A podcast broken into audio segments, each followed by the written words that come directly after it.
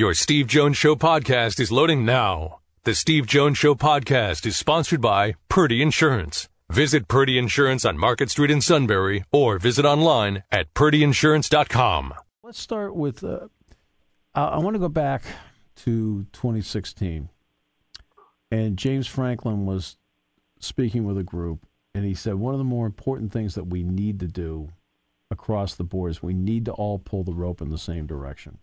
Mm-hmm. So that's what he told the Grammy. I was there when you know, right standing right next to him when he said it. Mm-hmm. And what a difference it has made. Did you get the same sense that that's what he was talking about with everything happening right? There's no structure in college football right now. But how important it is from top to bottom that at least in this institution everybody pulls in the same direction. Yep. I don't think there's any doubt that that Wednesday was a it, it worked in two ways. One, it signaled that they're as close as they've been to having that, Yes. right? Between the the director of the board of trustees, the mm-hmm. new university president, who he said, it's, you know, obviously it's kind of at that initial stage of the interactions, but I think that certainly he signaled some optimism there that she will be, um, you know, in line with that, uh, and then on down, right, all the way to, to the football coach. But the second part is they're not there yet, right? Like Right. so, it's, it's still it's still a process.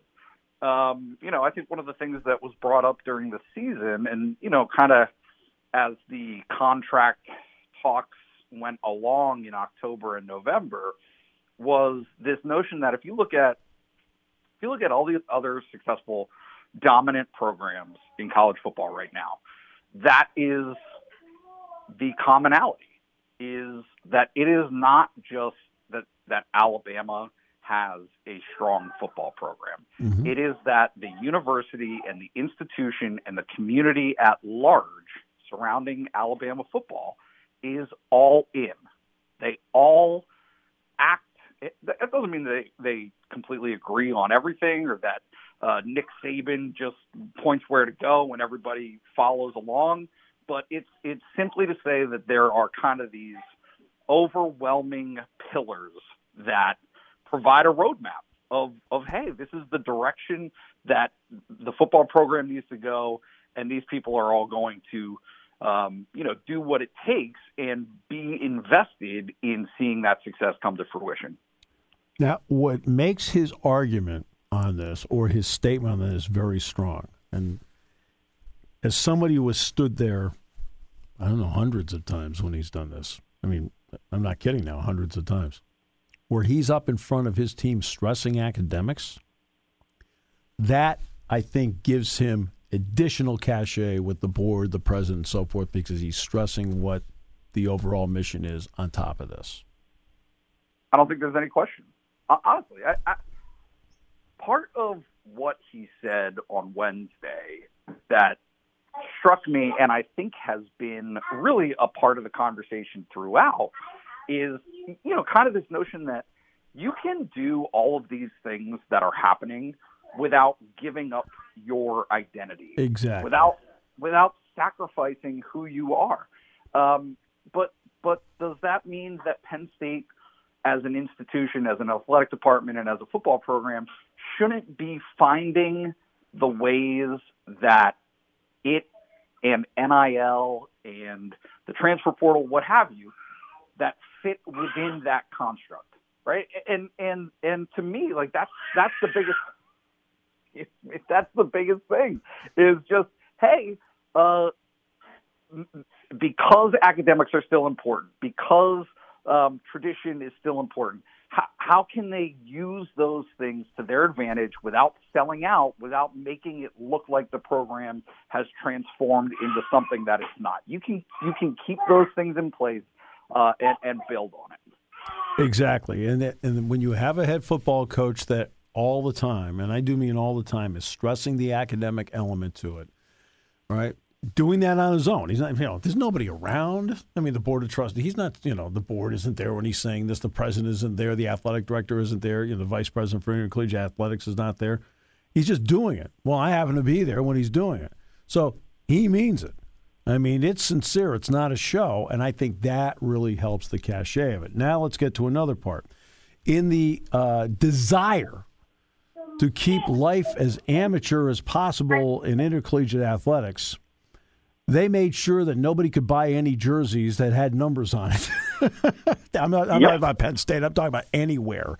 Hey, Yep. we're going to sell number one. And and for example, at Northwestern, it's Pat Fitzgerald's 51. All right. Yep. What about the possibility now that Penn State football jerseys may be available this this fall, and how may that work out in terms of the student athlete, but also for the university?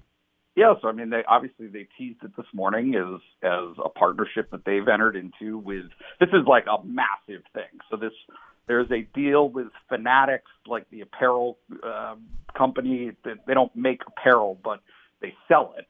Um, and and all of these institutions, and so Penn State being part of that is a win, right? And and honestly, it's probably how the uh, you know the NCAA football video game will work, Right. which is Agreed. player players have the opportunity to opt into um, you know this this larger deal, and if if they do, then their jersey can be sold.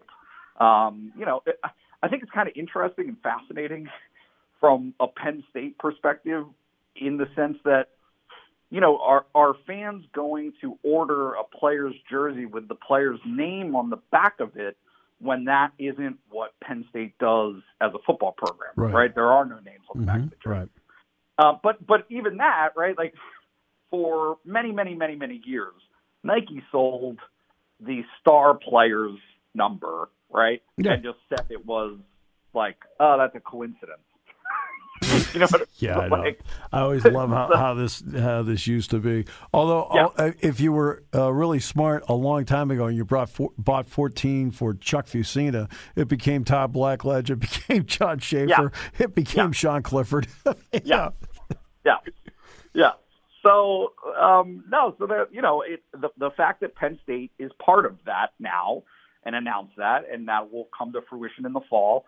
I, I, what strikes me as so interesting about this is is the day or two right after Caleb Williams signed and went to and enrolled at Southern Cal Right. they had on their team shop autographed footballs, autographed helmets that you could purchase from Caleb Williams. Right. So that's within the structure of Southern Cal football. Yep. That's that's the next day. Mhm. That's two days later. Yep. Penn State's announcement today is for the fall hmm right? And so, I, I mean, I think that there there is this.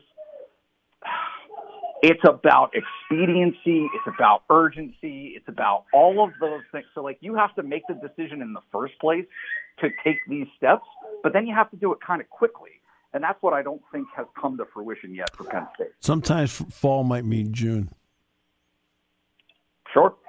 You know what I mean? Just like you know, Yep. magazines for the season, right? Yeah, Athlon, Yep. everybody else comes out May, June. Uh, so we'll see. Uh, we'll see how that that plays out.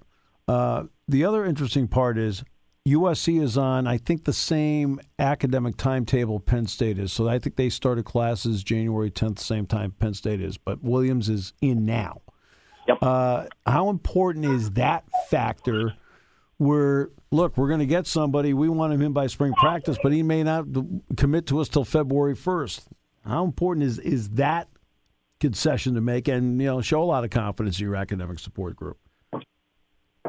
Yeah, I mean, I think this is something that has happened, and you've seen with some other programs, particularly basketball comes to mind for me, where, you know, admissions and all of those things that are integral to the university Yep. operations aren't necessarily set up to handle the way these things have changed in college athletics. Um, and so, no, I mean, I think he definitely pushed on Wednesday kind of the notion that, yeah, these, you know, these things are not in place currently at Penn State, and it's just about making decisions to change that so that you can enroll in the middle of the semester or a couple of weeks into the semester because there's no telling who or how many potential transfers may have precluded Penn State really from their options this winter, right? December and the beginning of January because the academic calendar started so soon. Yeah.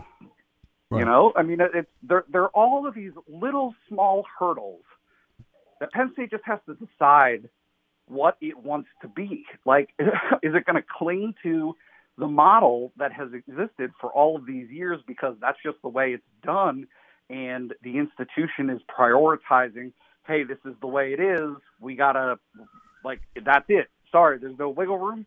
Or are, is there going to be some flexibility here? Are we going to try to adapt to the rules as they've changed and figure out a way to make these things work. Uh, in part because, look, at the moment, I mean, the NCAA or, okay, college football, college basketball, right now is in need of structure because there isn't structure right now. So, how do you adapt when there's no structure?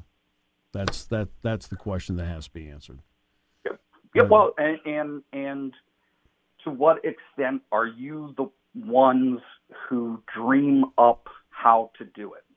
Right? Like so so much of this is hey, are are you going to do the things that someone else is doing, right? These these new frontiers, mm-hmm. the NIL and the transfer are, are you like that's the way that the question is asked is will you follow suit?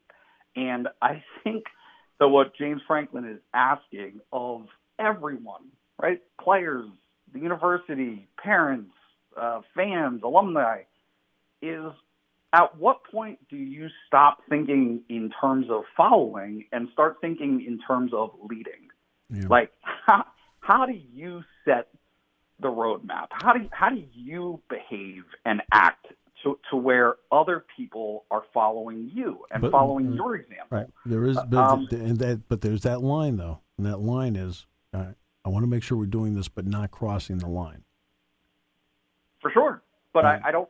I don't think, and I, I mean, I guess that's kind of my point. Is it's it's demanding of minds who can think in those terms of, hey, okay, there there is no model necessarily for exactly what Penn State wants to be, right? I mean, uh, not that I'm putting it at this level, but I think the, the comps academically in terms of what Penn State wants to be are Michigan, Stanford to a certain extent, mm-hmm. for the athletic department as a whole, right? You, mm-hmm. you see these different institutions. Well, think about how you can maintain your identity as an institution, as a football program, as an athletics department, but still, but still push it, still, still, uh, you know, create new opportunities within the constructs that exist. Sir, outstanding job of how you did the interview while also controlling those two wonderful children who obviously were angels in the background. I abandoned them. I hope they're still alive. I raced up the stairs and was out of breath mid interview uh, because things were not going well. So I appreciate your patience. I, Thank you. I would have um, not admitted that. I would have taken the compliment. You know what? as long as long as my wife doesn't hear, and I'm assuming she's not listening, I think we'll be okay. I mean, the reach of the show is beyond your words. All right, so thanks, Nate. Have a great weekend. All right, thanks so much.